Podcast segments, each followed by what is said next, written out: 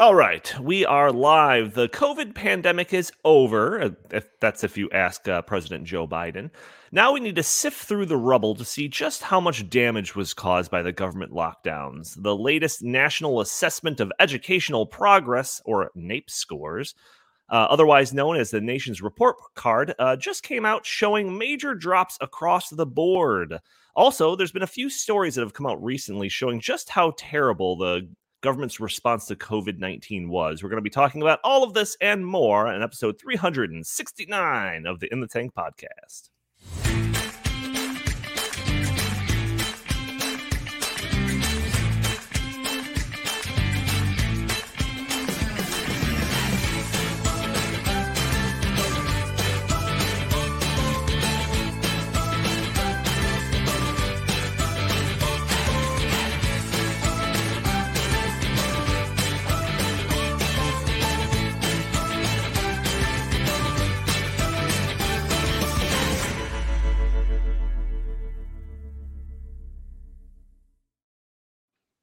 Right. Hello and welcome to the In the Tank podcast. As always, I'm your host, Donald Kendall.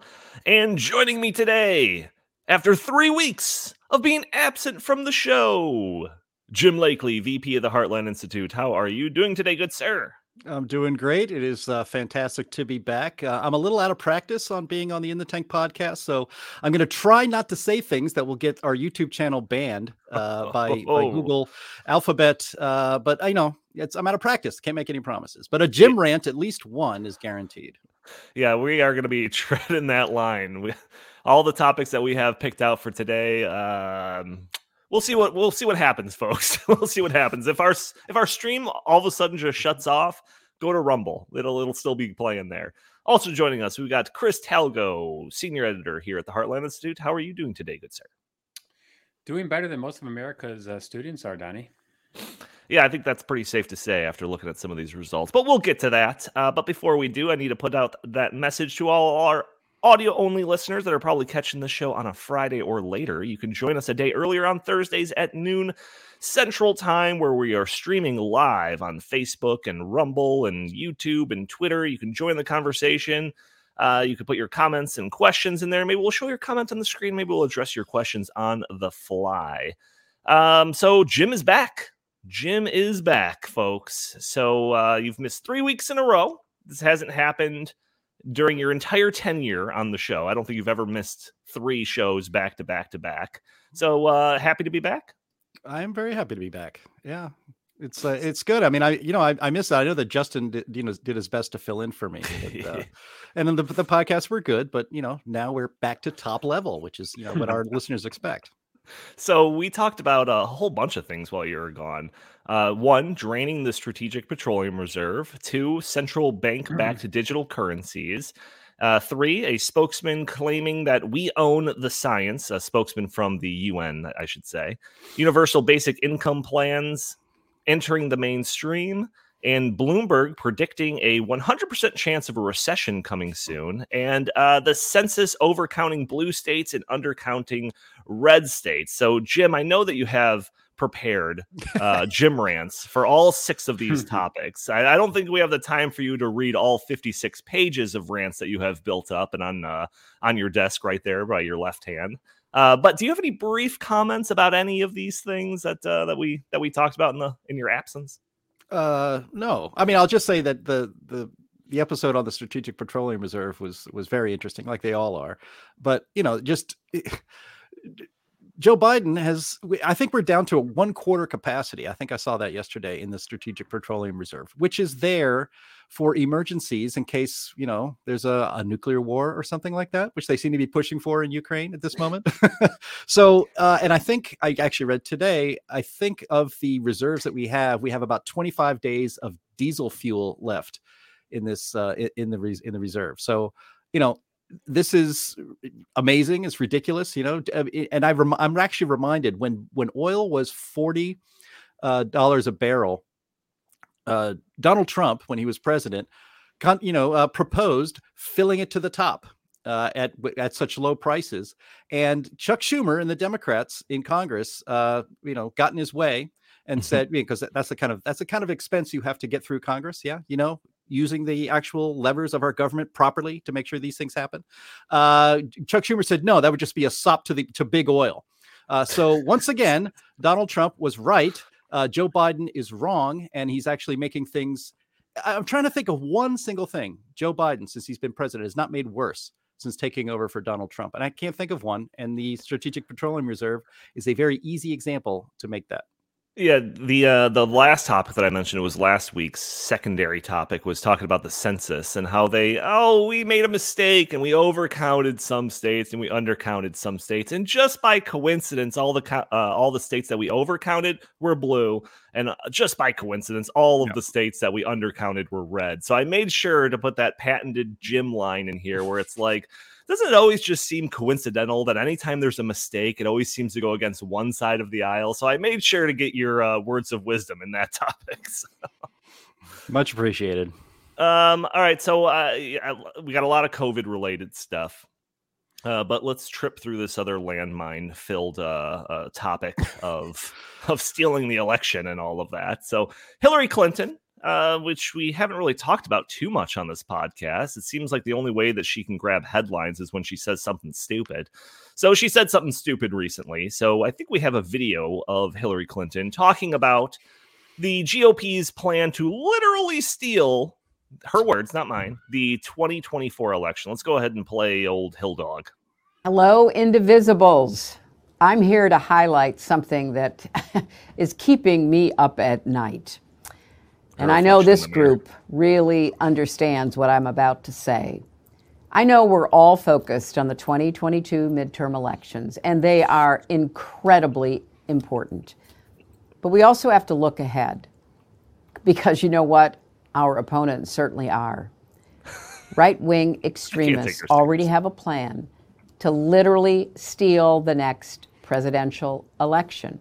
Kick and they're not making Facebook. a secret of it the right wing controlled mm-hmm. Supreme Court may be poised to rule on giving state legislatures, yes, you heard me that correctly, state legislatures the power to overturn presidential elections. You heard Just me that. think if that happens, the 2024 presidential election could be decided not by the popular vote, or even by the anachronistic Electoral College, but by state legislatures, many of them Republican controlled. But there's also good news in the face of this very real threat to democracy.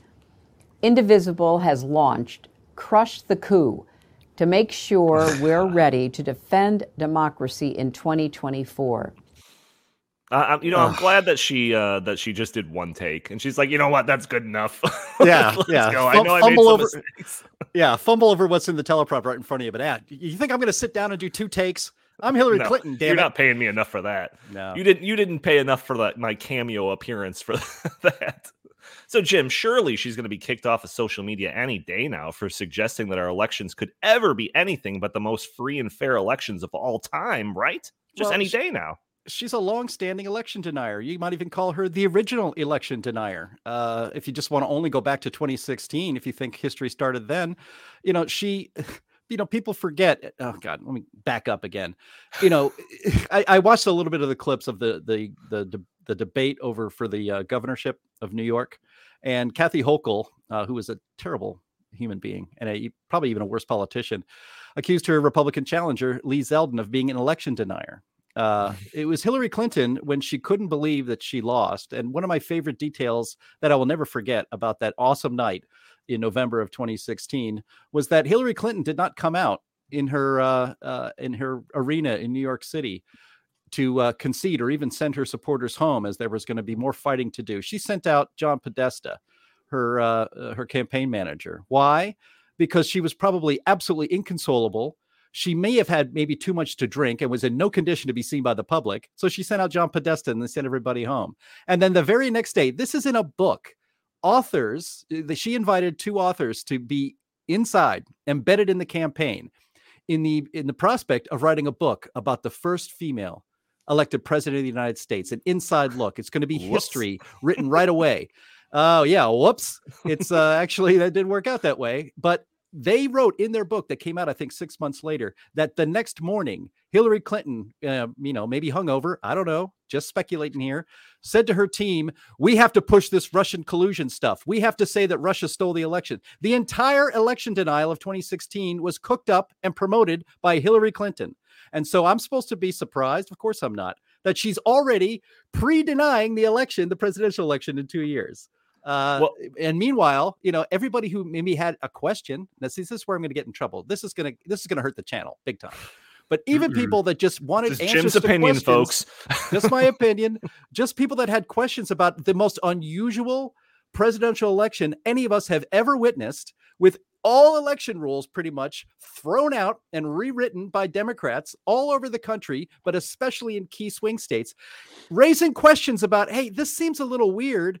We are told, gaslit by uh, by our government rulers that this is that was the most secure election in American history. Uh, you know. we're supposed to believe that. And we're also supposed to accept that uh, Hillary Clinton is pre denying a presidential election that is two years away uh, we live in bizarro world, man. I, sometimes I don't even know what to say. right. Yeah. So I I was like, all right, I'm gonna give her the benefit of the doubt. Right. She says the GOP people aren't hiding their plans to openly, literally steal the election. So I was just like, what is she talking about? Right. So because like this never comes across my news feed. I feel like I'm uh, you know, uh, I'm fairly aware of what the conservative side of the aisle is generally trying to do, and I apparently I'm not in those meetings. So I start looking through, you know, what is what is she talking about? Supreme Court, like what what is this? So this all boils down to a concept called the independent state legislature doctrine. So this is a very like in the weeds uh, concept that puts election rulemaking squarely in the hands of state legislatures. Uh, there is a Supreme Court case coming up that originates with North Carolina. Apparently, North Carolina state legislature redrew the congressional areas on the map, and the state Supreme Court uh, threw this map out, calling it like I don't know partisan trash or something. So then the uh, North Carolina legislature sued, saying that the court had no authority to do that. So apparently, this is this case is potentially opening the door to uh, to have the concept of the independent state legislature doctrine questioned. So if you look this up, you'll find a bunch of liberal pieces suggesting that radical radical conservative Supreme Court is going to open the door for the state legislators to say, "Meh, yeah, we know that 100% of our state citizens voted for candidate A, but we're just going to give all of our votes to candidate B." And this might all sound crazy to you, and it's because it's not a real thing. Nobody on the right is calling for anything like this. And Hillary's claim that people are openly pushing for this, where? Like, seriously, where? Because I don't see it. I don't see anybody talking about this. So this appears to be a massive straw man boogeyman concocted by the left to just fundraise for things called uh, what was it? Squash the the coup or whatever, crush the coup.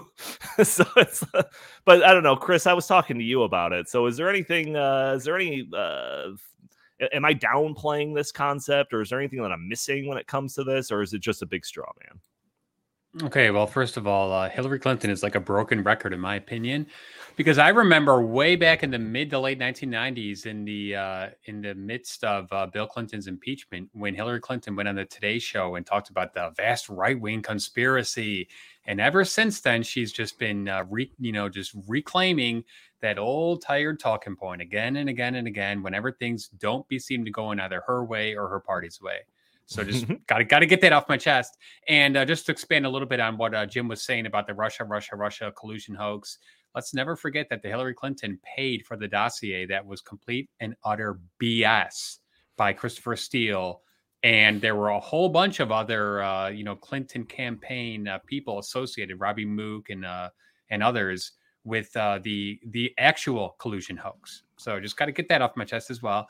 Uh, so Donnie, sorry, no, answer, answer, So uh, here we go. Now, now to finally uh, address your question, um, in the 2020 uh, election uh, in Arizona, I think in particular, um, there was this uh, this crazy conspiracy theory uh, propagated by the left about the fake electors, and that uh, certain states were going to go on the on uh, January 6th and propose their fake electors and that never happened. There was never anything remotely resembling that in the process of happening. But this goes to show me that in 2024, they are preparing for anything and everything in the case that they lose, including the fact that they will then just claim, well, if a uh, state, uh, you know, went to the GOP, well, then we'll just, you know, say that the uh, the state electors are uh, are like moot. So yeah. it's it's complete BS. There's no reason to be worried about this at all. It's never happened in our nation's history. It's never going to happen. But I think this is more uh, more about uh, Hillary uh, laying the groundwork for 2024 and her eventual return uh, to ah. No way. I, I, I, no way. That's, that that's what, my opinion. Everyone in the comments, let me let me uh, give me the odds. What uh, percent chance do you think that Hillary Clinton is going to throw her name in the ring uh, for the the 2024? Because I'm putting it at a big old zero percent. So I'm curious of what you guys think. But uh, the broken record concept, I have here a list of, of different times that Hillary Clinton has questioned an election, a just terrible thing that you could ever possibly do. She's got a long history of it. So in uh, 2002, Clinton said that Bush had been selected and not elected president. In 2016, Clinton said that the Supreme Court took away a presidency in Bush v. Gore. In September of 2017, Hillary Clinton said she would not rule out questioning the legitimacy of the 2016 elections.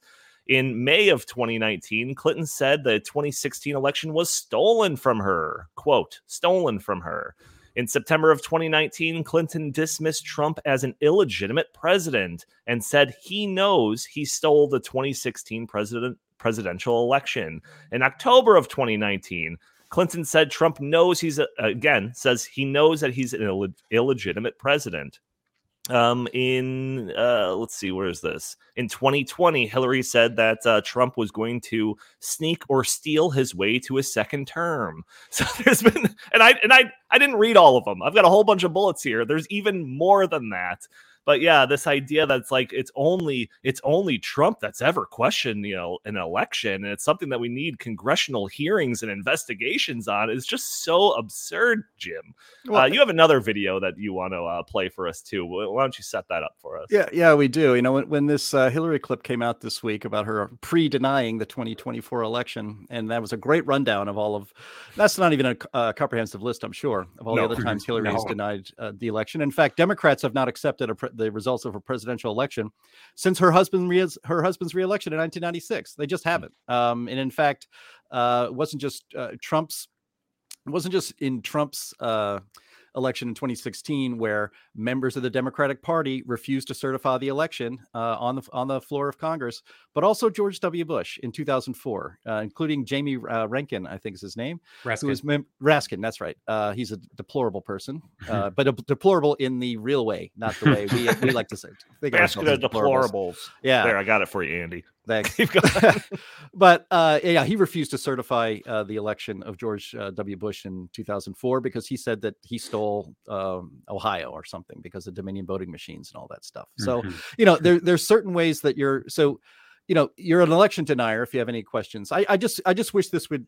This is a, a wish that will, will never, that will never come true but that this kind of these kind of questions that you that you might might want to raise can be just actually aired and not uh, banned but it mm-hmm. only the banning only goes one way. Hillary Clinton will pay has never paid a price for denying the elections that she has denied. But if anybody even raises questions about elections because there's a lot of weird stuff going on, uh, you are banned and your your channel's nuked from space, and you know you're considered a, a you know a kook and all that stuff. But anyway, uh, but but all of this stuff reminded me, um, and I'm sure a lot of our listeners are were reminded of it as well when Donald Trump beat Hillary Clinton fair and square.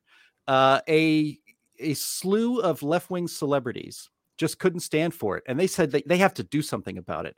And they put together a PSA, a public service announcement, urging the members of the Electoral College to deny the results of the election and not install by their votes president as or Donald Trump as a duly elected president of the United States. Uh, and I watched it again. We have it here for our podcast, and it triggered me.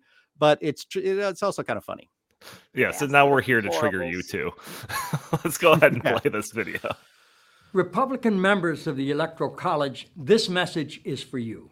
As you know, our founding fathers built the Electoral College to safeguard the American people from the dangers of a demagogue and to Charlie ensure Sheen's that the presidency only goes to someone who is, to an eminent degree, endowed with the requisite qualifications. An eminent degree. Someone who is highly qualified for the job.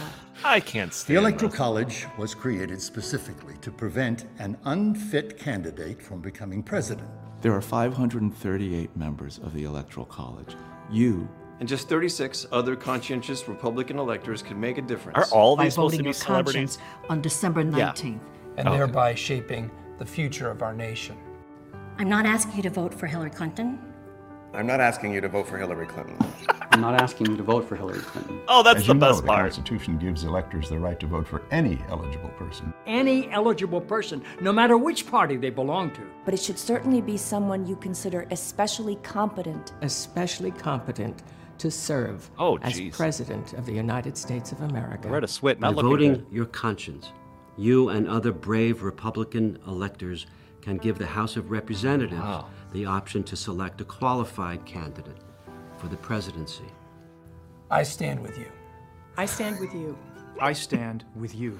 I stand with you in support and solidarity with conservatives, independents, and liberals. And all citizens of the United Real States. bipartisan. The American people trust that your voice speaks for us all. And that you, you will make yourself heard through the constitutional responsibility granted to you by Alexander Hamilton himself. What is evident is that Donald Trump lacks more than the Oh, these qualifications washed up losers. He lacks the necessary stability. And clearly only the acting respect gig they for the can get. Constitution of our great nation. You have the position, The authority And the opportunity to go down in the books as an American hero. Who changed hero. the course of history. And you have my respect. You have my respect. Oh, you have that my makes- respect. That's for your patriotism. and service to the American people. Unite Okay, for so- America. So, so But- Donnie, just just real quick, uh, what they are asking the Republican electors to do is to go and change their vote to Hillary Clinton. They are asked, they are literally asking them to overturn the election. Right. Uh, I mean, I just we just have to make that crystal clear. Yeah, i- i- you might call it a coup. Yeah. And actually, somebody needs to recut that video and just put pictures of Joe Biden up there because you know the the the, the electoral college is there to quote stop an unfit person becoming president of the United States. Well, That's could- Joe and- Biden. And could He's you not fit for the presidency. and could you imagine the outcry that would happen if a Republican aligned or like a rightist aligned organization oh my gosh. uh, had the same ad about Dude. you know Joe Biden? we should we should like get conservative conservative celebrities and recut it word for word for the next election and, and see the media explode because they have such short-term memory they'll have I mean, forgotten the that they did the FBI, exact the same FBI thing. would go and you know arrest them on sight with a 30 person SWAT team and throw Right. them into a uh, you know a federal prison, never to be seen or heard again. Right. I- I'm sure that the people that went to the Capitol on a certain day in January hmm. thought that they were going to be memorialized as heroes in the same way that these people were were saying that if you do this, you're going to be a hero. Like it's eh the it's the same thing. Well, one of them is the biggest tragedy in America since, and maybe even including 9/11, and the other one you get praise from all of these C-list actors. It's a eh, joke. And, and note and note that they uh they said basically they only needed what was it the number 23 or 35 or something like that. So basically 23 or 35 people can overturn an election by by shenanigans uh, at voting in the By electoral listening college. to Martin Sheen. by listening to Mar- yeah, and this is really going to convince them. I just loved when they all repeat the same line together for emphasis to make sure that uh, that's really going to convince people. Uh, you know, I don't know if our celebrities maybe maybe they're just worn out. I don't think we're going to see something like that again, but I hope we do because that's some of the best unintentional comedy of the last four years. Oh my gosh, I completely forgot about that. What a what a that what a crazy video. What a crazy video, especially in the context of what we're going through right now. Unbelievable. The double standards. It's jeez. Um all right, we should get to our our main topics here. So I got like several topics that relate to COVID-19. So we'll see how many of them we can get through here within the remaining 35 minutes. But um if we haven't been kicked off of YouTube yet, uh, let, us talk about COVID. So, the continued post mortem of the COVID 19 lockdowns. And when I say COVID 19 lockdowns, you know I mean government lockdowns in response to COVID 19. That should go without saying. So, we've discussed in previous episodes the ramifications, uh, the, the uh, economic ramifications of the lockdowns. We've talked about the toll paid by small businesses because of these lockdowns. We've talked about the continued debasement of the US dollar. We, we've talked about the psychological toll that's of these seemingly endless lockdowns and social distancing and mandatory masking has had uh, on everybody. And uh, we may have even briefly talked about the negative effects that closing schools across the nation have had. But now we have some proof of those maleffects. So, the latest National Assessment of Educational Progress, or NAEP scores, are out, and it's not looking good. Not looking good at all for the youth of our nation. Also called the nation's report card, the Monday's release of the 2022 NAEP scores have revealed an across the board drop in student proficiency when it comes to math and reading. Uh, the NAEP scores results showed a record drop. In fact, it didn't just it didn't just go down a little bit. It was a record drop in all of these metrics. So the tests only measure fourth graders and eighth graders. I'm not entirely sure. Um, we could have some education expert come on and explain why they have those as like the baseline things. But uh, one of the takeaways here nationwide, only 33% of fourth graders and 31% of eighth graders read at or above grade proficiency. A third, less than a third for eighth graders. So, a small price to pay to make sure that everyone wasn't killed by COVID. Am I right, Jim? What do you think? uh, no, that's way too high a price to pay. I mean, I'm, I'm interested to hear Chris's uh, take on this. Chris is a former public school teacher himself. He escaped the system uh, and came over to the the the free side of the wall uh, and to do do work that actually helps this uh, country. Although you know, being a public school teacher and not being a incompetent leftist uh, mm-hmm. is a mm-hmm. pretty big deal. So you know, actually, it's not a good thing that Chris isn't in the public school system anymore. no, it is a good what... thing. Trust me. Oh, okay. For my yeah. sanity. Yeah, yeah. Chris has his sanity. It was a small price to pay. Yeah, that's true. But you know, we just we never had. It, it, it's infuriating. Again, uh, I think Jake Tapper was on uh, on his lightly watched show on CNN the other day, lamenting that we haven't really had a national conversation about what closing the schools uh, would really do to children in this country. Not just their academic achievement, which is, uh, I think the I think I saw today the ACT scores uh, to for college admissions uh, this year were the lowest in 30 years. Uh, I saw another uh, note that we have lost in in different way they measure academic achievement. That we've lost 20 years of progress. on on on advancement in in in education, and so to hear Jake Tapper lament that, you know, it, we just never really had a national conversation on, on what these COVID lockdown uh, policies would actually do to society and especially our children. It's infuriating because we've had that conversation. Mm. We've had that conversation on this podcast, and we've had our channel uh, threatened to be taken down. We have flags put up before we even went live. As soon as we posted this video to go live the next day, yesterday, uh, on YouTube, it automatically got a COVID 19 warning flag on it. Sure. Uh, so we've been having these conversations. People, I like to say, uh, I know the title of this podcast. I encourage you to do this, Donnie. Uh, was like COVID truthers were right. Um, uh, and actually, is COVID realists? You know, we are at the Heartland Institute. We're climate realists. We are election realists, or at least I am and we're also COVID realists. And this discussion about the real and and damaging and disastrous, really, trade-offs for shutting down the entire economy, for mm. keeping kids out of school in in the case of California, out of in-person school for 18 months. These things have costs, and what was the benefit of it?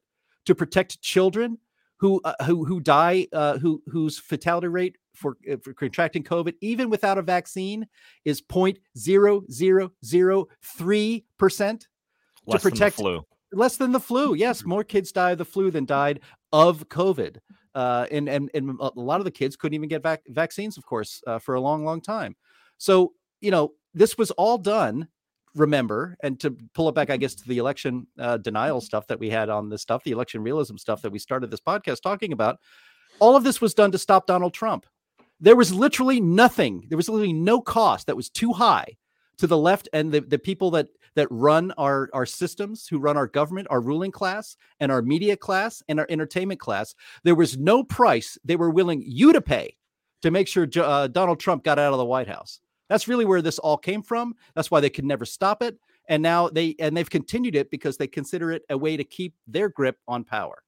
Yeah, you know, Jim, you you say this. Uh, you say that you said something similar to this in just that little uh, pseudo Jim rant, but uh, you say it in other topics too, where it's like when you shut down the conversations that we're having, when you restrict certain speech uh, from certain people on, uh, you know, on just the news media, social media, and then you act surprised when you're caught off guard by the mal effects of something well, it's like you wouldn't be surprised if you allowed to have the debate in the first place. So that that that pertains to this. That pertains to our energy topics that we talk about. It pertains to everything.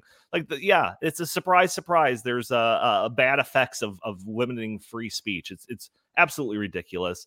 But uh, Chris, yeah, I'm I'm curious of your take with all this. Yeah, um, you know, I think Jim uh, made a lot of great points. Uh, when I when I was teaching, I was teaching uh, mostly freshmen and sophomores uh, down in Bluffton, South Carolina.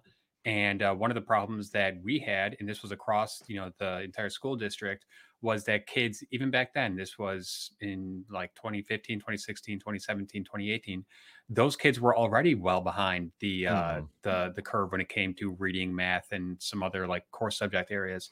And unfortunately, what's happened uh, after the uh, school shutdowns is that we have uh, increased the disparity between uh, my majority minority neighborhoods and uh, affluent, mostly white neighborhoods, because most mm. of the affluent, mostly white neighborhoods, those people, those families could afford tutors. Those families could afford t- uh, sending their kids to private schools, which did remain open. And those families had uh, parents who were able to work at uh, work from home and uh, teach their kids. But as we as we have seen, most of the public schools in uh, urban areas, which those kids were already falling so far behind, they have fallen even further behind.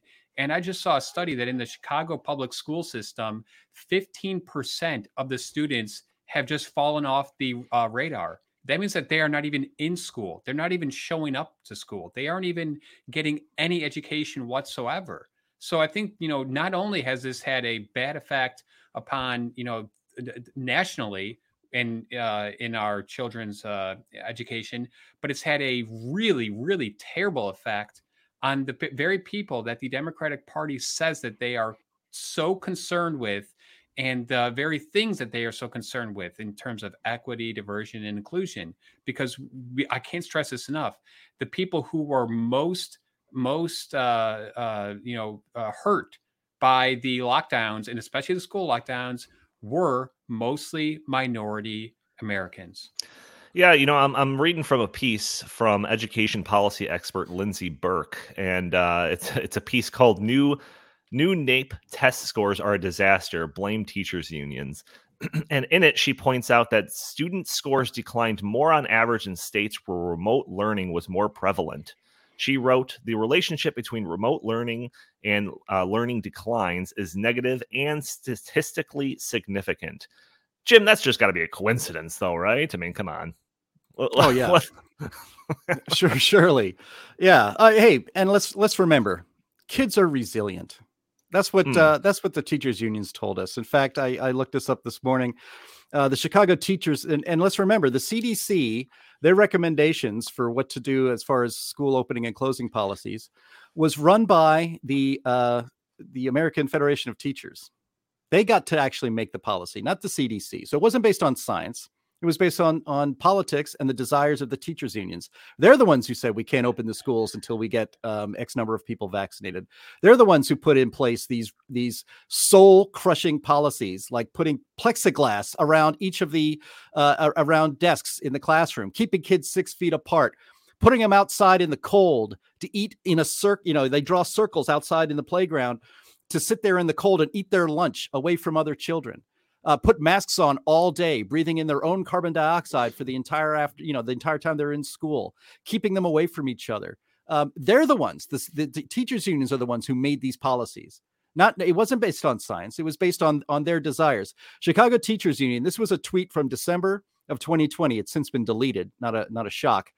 Uh, the Chicago Teachers Union said the push to reopen schools was quote rooted in sexism, racism, and misogyny.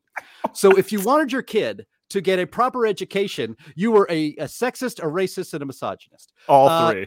yeah, all three. I think two of them might overlap, but what do I know? I'm not, not really versed on all that stuff. Uh, Cecily Myart-Cruz, the president of the United Teachers of Los Angeles, in May of 2021, said, quote, there is no such thing as learning loss. Our kids didn't lose anything. It's okay that our babies may not have learned all their times tables. They learned resilience.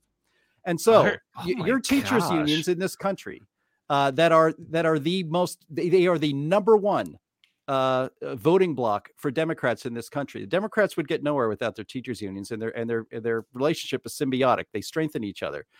It was the teachers unions that did this. They said that their kids are resilient, and we obviously now see the data, which was obvious to every COVID realist and parent in this country that my kid is suffering.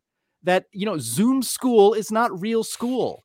You know, I have I have a nephew who did not have a uh, get to have a proper high school graduation because of school shutdowns, and that is that is a that is a tragedy. That is a, a tragic time. It's tragic that that is a time in someone's life that they will never get back.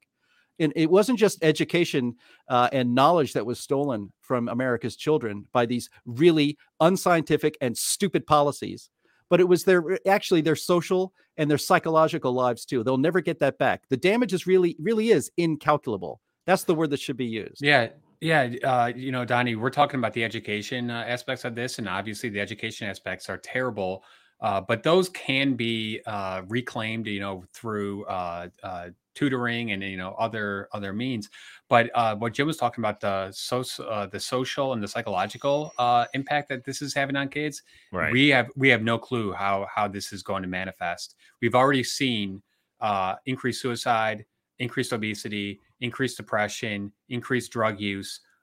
All of those are very, very bad uh, uh, things that are happening uh, to our children because we locked them in a room for mo- over a year and told them to stare at the screen all day.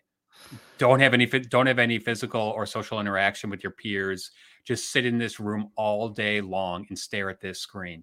That is Yeah. going to have such ripple effects for these kids for for years, decades. We we won't know until the longitudinal studies are performed. And this is just like the latest stuff that's like destroyed our education system. Just put it on top of everything else that's been going on that's destroying our education system. I have some family that works in the education uh, sphere, and it's the stories that I hear. It's uh, it's a nightmare. Well, you and, and- well, I mean, I you know, you would think that given the fact that we know now that these kids are behind the eight ball, that they would be trying to catch up as much as possible. However, in our neck of the woods, in the uh, Chicagoland uh, northern suburbs, it seems like they're focusing a lot on DEI and they're focusing a lot on this uh, transgender. Uh, No, they'll just lower the uh, agenda. standards. They'll just keep lowering the standards. Uh, the best way to boost proficiency in reading is just lowering the standards of what it means to be proficient in reading. So that's surely the the solution to all of this.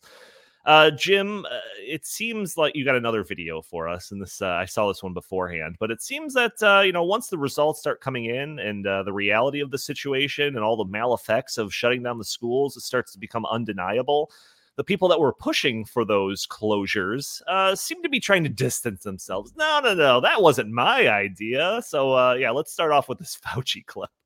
We come back and say Fauci was responsible for closing schools. I had nothing Yeah. to do. I mean, you're- you're- let's you're- get down to the facts. Clearly, in certain circumstances, particularly in areas where there's community spread, the, the schools should be closed. Can you point to any scientific reasons for students in the United States not to return to in person classes tomorrow as long as schools are taking the five steps that we referred to earlier masking, uh, cle- cleansing, et cetera? Why, why not open the schools right now?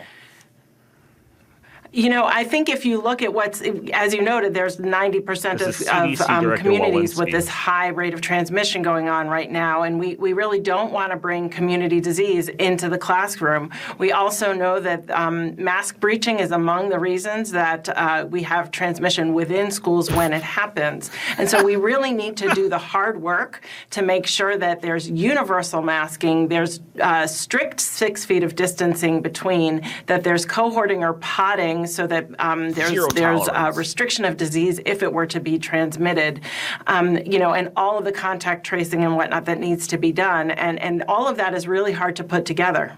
I must say that if you are in a red area, state, city, or county, then you really better think carefully before you just jump into school. And so, and the people who don't like my saying that should realize that the best way to get your school open is to get out of a red zone into a yellow zone, into a green zone. So if you want your schools to open, get your community level down, down to a safe level. And, and again, we hear you, and we know there are still skeptics uh, out there among the Damn right. American public. So Jim, Oh, uh, so he had nothing to do with it. Nothing to do. It's like, yeah, I, I don't think that you're the guy that's welding the doors closed on the school, but you were in a position where you were recommending that schools be shut down and politicians listen to you. I think that puts you pretty squarely in the had something to do with it category. What do you think? I I just found a way to tie this into our opening topic and really get us banned because I, I I think I haven't Oh, tried hard enough to get this uh, get this channel uh, nuked from space. Uh, Donald Trump is supposedly responsible for January 6th through his rhetoric, uh, both before his speech uh, on in Washington D.C. on that day and afterwards. Uh, but Anthony Fauci and uh, Rachel Walensky, the head of CDC, and and uh, Fauci, head of uh, NIAID, these um him saying putting out these guidelines schools across the country we live here in illinois we're a deep blue state our governor said we are going to follow the cdc guidelines we won't open the schools. We're just going to all of our school policies and in fact public policy you know going to a grocery store and all that stuff is going to be based on what fauci says and what walensky says. And for for anthony fauci to say that he had nothing to do with it nothing nothing to do with the, the schools being closed when we just showed you those clips and there are scores and scores of other clips i could have found. I only got a chance to do it this morning. Uh, look you told people to follow your guidelines. They followed your guidelines. Schools were closed in, in the case of california for 18 months in some places much longer and in florida they opened faster tennessee they opened faster texas they opened faster and the preliminary evidence shows that those kids did a little bit better didn't fall as far behind as everybody else did. And uh, actually, and this is an important thing to remember, the country of Sweden, so, so so we can compare the United States to other countries that didn't shut down at all, like Sweden. Sweden didn't, shut down their schools not for a single day. Their COVID illness status uh, stats were just the same as ours, if not better. New England Journal of Medicine study of Sweden found quote no measurable effect on the number of cases of COVID among children and no increased risk for teachers. Yet in this country, our ruling class from Washington, D.C., said that we would be putting teachers at risk if we allowed kids into school. Teachers on social media, on Twitter, you could see it all the time, and they would say openly, "I'm not risking my life. You're, you're, to, if you open the school, you're putting my life at risk." The data shows that that was that was never the case. And then when we did open schools, we put the kids through this miserable uh, experience of being masked all the time. And in that clip, you see Walensky said, "Well, sure, we can reopen the schools if you get 100% mask compliance. Try getting a third grader to keep his his mask on at all times."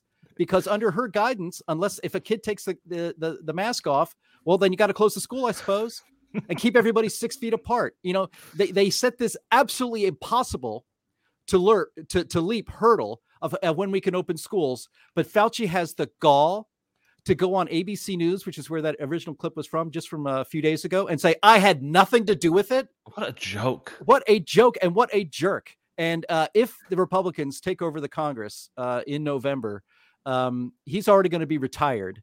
They got to find a way. There has to be a way to hold the the most highly paid and most powerful federal bureaucrat, maybe in history, accountable for his lies, his gaslighting, and the horrible, horrible decisions that have harmed children in this country more than anything anybody alive can actually even imagine having happened before. Donnie, uh, you know, Dr. Fauci is far from the uh, only one who is uh, running away from these school shutdowns that they were uh, so, so in favor of, uh, you know, in 2020 and 2021. I was watching the uh, uh, Michigan gubernatorial debate between uh, Gretchen Whitmer and um, uh, her opponent. Uh, I think her name is uh, Tudor Dixon. And uh, Gretchen Whitmer says, Well, I never closed down the, the schools. And uh, her opponent said, "Of course you didn't, but you told the state health department to shut down the schools." So these are these are a lot of Democrats, I think, who are who are worried about the parental backlash come 2022, 2024, 2026, whenever they're uh, next up for reelection. And now they are trying to rewrite history and say, no, actually, I was never in charge. I was never in favor of uh, closing schools. And unfortunately, I think that that message might, uh, you know, resonate with people because the mainstream media is not going to call them out for that. gaslighting you jim you said gaslighting was going to be like the word of the year it's got to be like the word of like the decade because like it's I think I said that too. it's unbelievable but go ahead you're going to say Well, I mean, gaslighting right now. You, I've seen people, uh, you know, that are that are uh, say on on Twitter and other places that look, the schools weren't closed. The school buildings were closed. We still had virtual learning. So the schools actually weren't closed, you liars. And probably trying to get people like us, COVID realists, uh, banned from social media for pointing out the hypocrisy. But saying that the schools weren't closed, just the buildings were closed, was like saying church isn't closed. Just the building where you go to church is closed, but church is still open uh, somehow. I mean, it's absurd.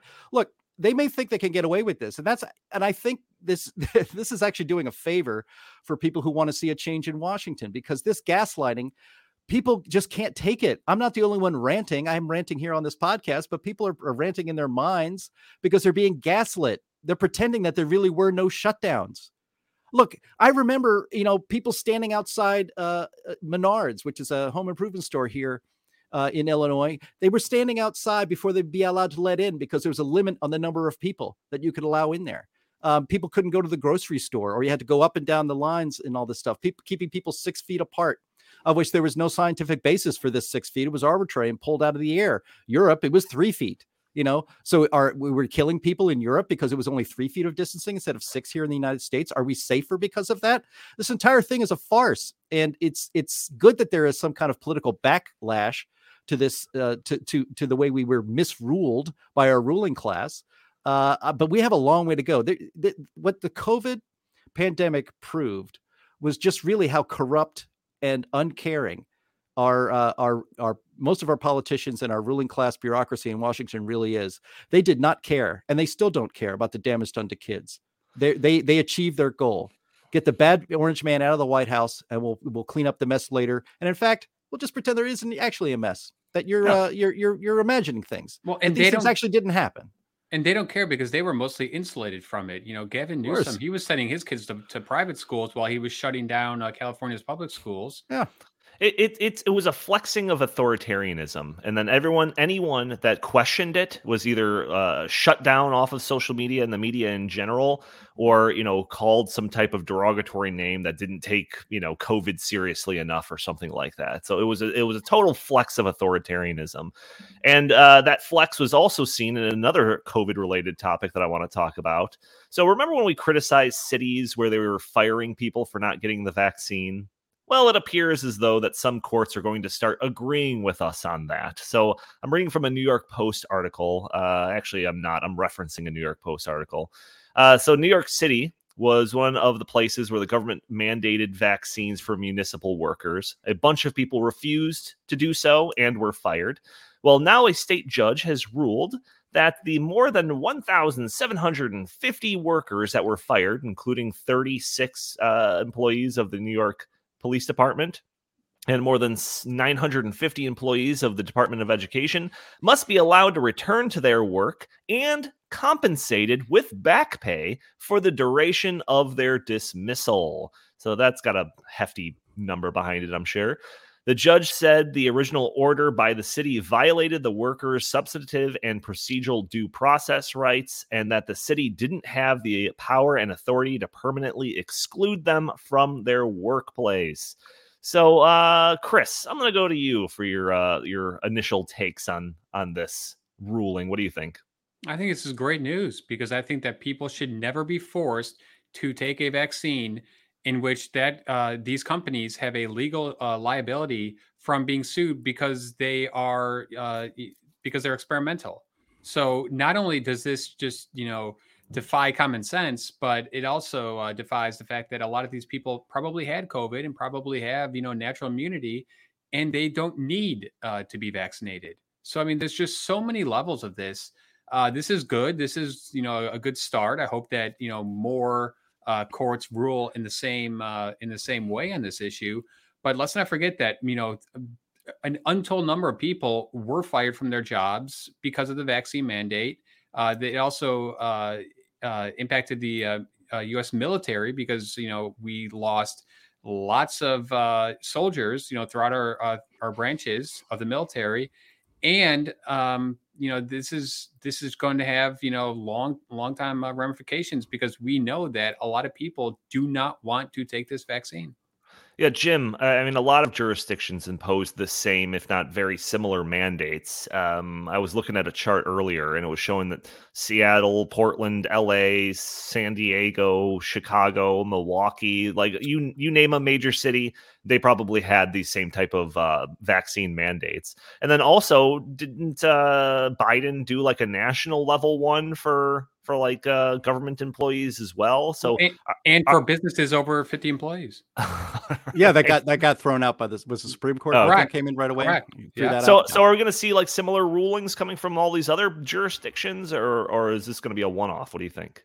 Well, one of the things I actually worry about is like, does the left actually have the left that's in control of like government? Do they actually have a great record of actually complying with federal with uh, with court rulings? I don't think so. Uh, so I'm actually not not so certain that this is going to happen. They'll just defy it. They just like mm-hmm. I, I, don't I don't recognize the legitimacy of that uh, decision. So the hell with it. I'm not going to do it. But let's remember, you know, why these vaccine mandates were put in place. If you want to give the absolute benefit of the doubt uh, to the Biden administration and to these uh, you know blue states and heavily democratic uh, municipalities that it, that uh, imposed these vaccine mandates on their workers. Right? It was because the vaccine was supposed to prevent transmission. Um, it, it was so that you wouldn't give you wouldn't get COVID, and then you would also wouldn't get anybody. Now, this is another clip we could have had for today, and I didn't. Uh, I didn't think of it because I didn't think I'd say this today. But there's a clip of uh, Rachel Maddow herself on MSNBC, the the uh, you know the beacon, the the media beacon for everybody on the left, and she said flat out on her show, "You get the vax, and you will not give it to anybody. The vax stops in you, it hmm. dies, and that ends the transmission." And she was saying that because that's what she was told by her, uh, you know, by our society, but also by our government. And now they're pretending that they never said that either. Um, the so so these mandates were in place to protect everybody, and now we're being gaslit again because we're being told by I think people like Walensky and Fauci now that no no no no no no no no no no we never said the vaccine stopped transmission. We never said that um, getting the vaccine would prevent you from getting getting the disease. We said it would help. It would help. Uh, it would help you not get as sick. Maybe probably not have to be hospitalized. That's what we said about the vaccine. Again, that is a gaslighting piece of hmm. BS because they did say that. Because why else would you mandate the vaccine for a municipal worker, for our cops, for our nurses, uh, for our doctors, uh, for our firemen, if not to prevent them from getting COVID 19. If they're just going to get sick, let them be sick, let them get sick and get home and then come back when they're healthy again. But no, that's why they had that's why they had the mandate. If you give them the full benefit of the doubt. And I think also, they knew this from the beginning that uh, that it wasn't going to prevent it, but they just wanted to uh, you know exert their power over people. Let's also remember that these are the heroes who worked throughout the pandemic before the vaccine was That's even, right. uh, you know, available, and literally put their lives on the line. Right. Yeah. And also, if, a vac- if a vaccine only mitigates the effects of the disease, it that is even more. If you didn't, if you needed any any any reason whatsoever, that's even more reason to let people make their own personal choice. Because now we're yeah. not talking about giving it to grandma. Like everybody get vaccinated or grandma's going to die. You know, that's what we were told. You can't have uh, Thanksgiving is coming. Nope. Don't invite anybody in who isn't vaccinated. Well, what the hell difference does it make if it doesn't actually prevent you from getting it or giving it? If it's only now we're told, and, and they say they told us this the whole time, that the vaccine helps you not get as sick. Mm-hmm. Why the hell does it matter then that every that only people that come to your Thanksgiving dinner are vaccinated? We these th- people remember this stuff, guys. But we Jim, are part, not dumb. We have memories. But These are the, very important things you said to us, and we listened because you were going to ruin Thanksgiving, ruin Christmas. Halloween is canceled. You can't go to school. I mean, Jesus, you think we're that dumb? Go ahead. Chris. I think I think I think part of the problem is that uh, you know a, a a large percentage of Americans still do think that the vaccine stops transmission. Uh, you know, in my own family, I've got a couple family members who still believe adamantly that the vaccine stops transmission because they do not, uh, you know, seek out information sources beyond uh, you know the the liberal uh, talking points in the mainstream media.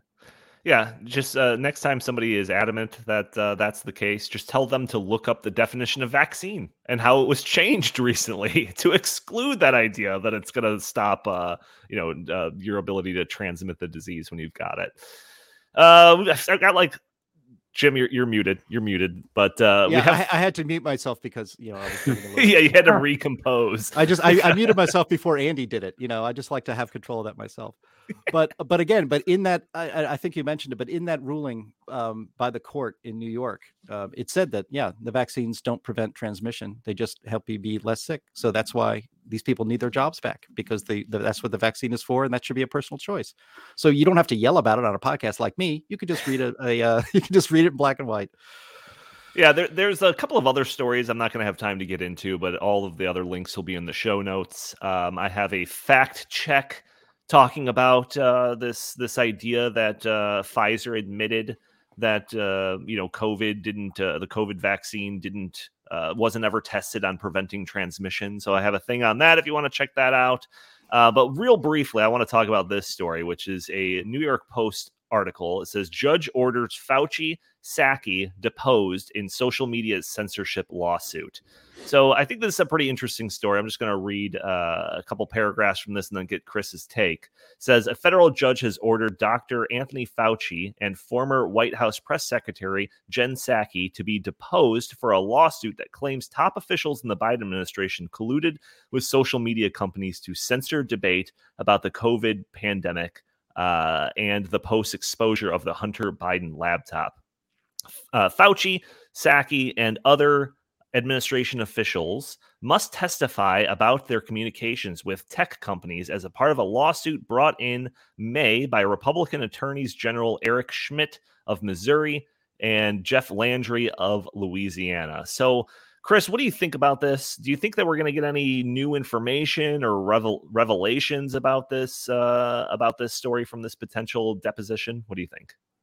Oh, I'm sure we will. But to be honest, I don't need any more information because Jen Psaki, when she was uh, the White House press secretary, said to the American people that they that they the government are working with tech companies to suppress info what what they deem disinformation about the pandemic and a whole host of other issues. So they have already admitted it in public.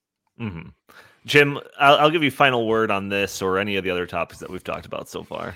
Uh, I I have little faith that uh, you know uh, um, uh, an order that Fauci be deposed is actually going to be is actually going to happen. Uh, I mm. think the the the ruling class protects itself. They'll find a way to we- to weasel out of that. Or if he actually is deposed, that he won't have to actually answer any real questions. I mean, uh, I know in the chat, you know, people are kind of excited that if the Republicans take over Congress, well, there will be a, a reckoning that they're going to bring Fauci up uh, on you know in in front of a committee to answer for his uh, you know, for his handling of COVID nineteen. I don't think that's ever actually. I don't even think that's going to happen. And if it mm. did, I don't think anything constructive would come of it. Um, I just have I just have little faith that that's that, that's the country we live in anymore. I don't think we live in a country where justice is done, where truth matters. I think we live in a country in where power matters. Power is all that matter, and uh, uh, and and we're not in power. People that believe in freedom right now are not in power, and it's not just in the Congress, but in our administrative state, the administrative state that really runs this country. Um, they're the ones in power, and they're not willing to give any of it up. Yeah, yeah. I would, uh, I, would, I would, throw I would throw the media, academia, you know, Hollywood, and a whole bunch of other uh, uh, institutions into that mix too, which is why they are able to get away with this, Jim. Yeah.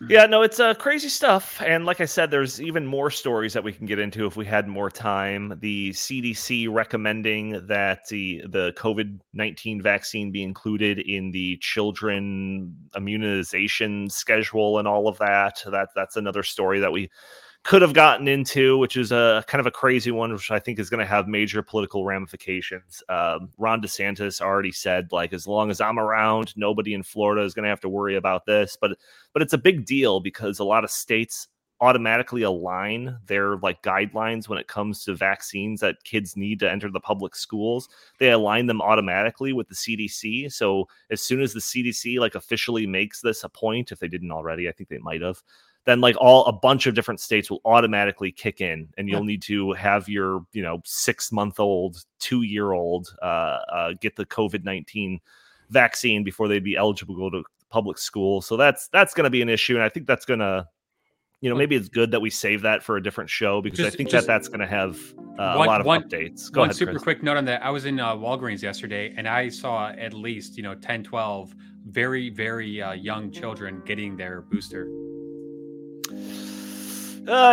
All right. Uh, well, Jim, welcome back to the show. A long three weeks without you, but uh, I'm sure you'll be here next week as well. But I want to thank everyone for tuning into this episode of the In the Tank podcast. Join our show every Thursday if you want to do the live stream version on Facebook and Rumble and YouTube and Twitter. We are streaming at 12 o'clock noon Central Time. So join the conversation, throw your comments and questions in the chat. Maybe we'll show your uh, comments on the screen. Maybe we'll address your questions on the fly. You could also follow us on Twitter at In the Tank Pod. If you have any comments, questions, or suggestions for the show, feel free to email us at in the tank podcast at gmail.com. Also, if you want to help us break through those big tech algorithms to prevent content like this from being shown to more people, you could do a couple of simple things that really help us out. One of those is hitting that subscribe button, one of them is hitting that like button, leave a comment underneath the video. All of these things won't cost you a cent, only it costs you a bit of time, but it helps us out greatly. Jim Lakely, where can the fine people find you? At Jay Lakely on Twitter, at Heartland Inst on Twitter, and always visit heartland.org.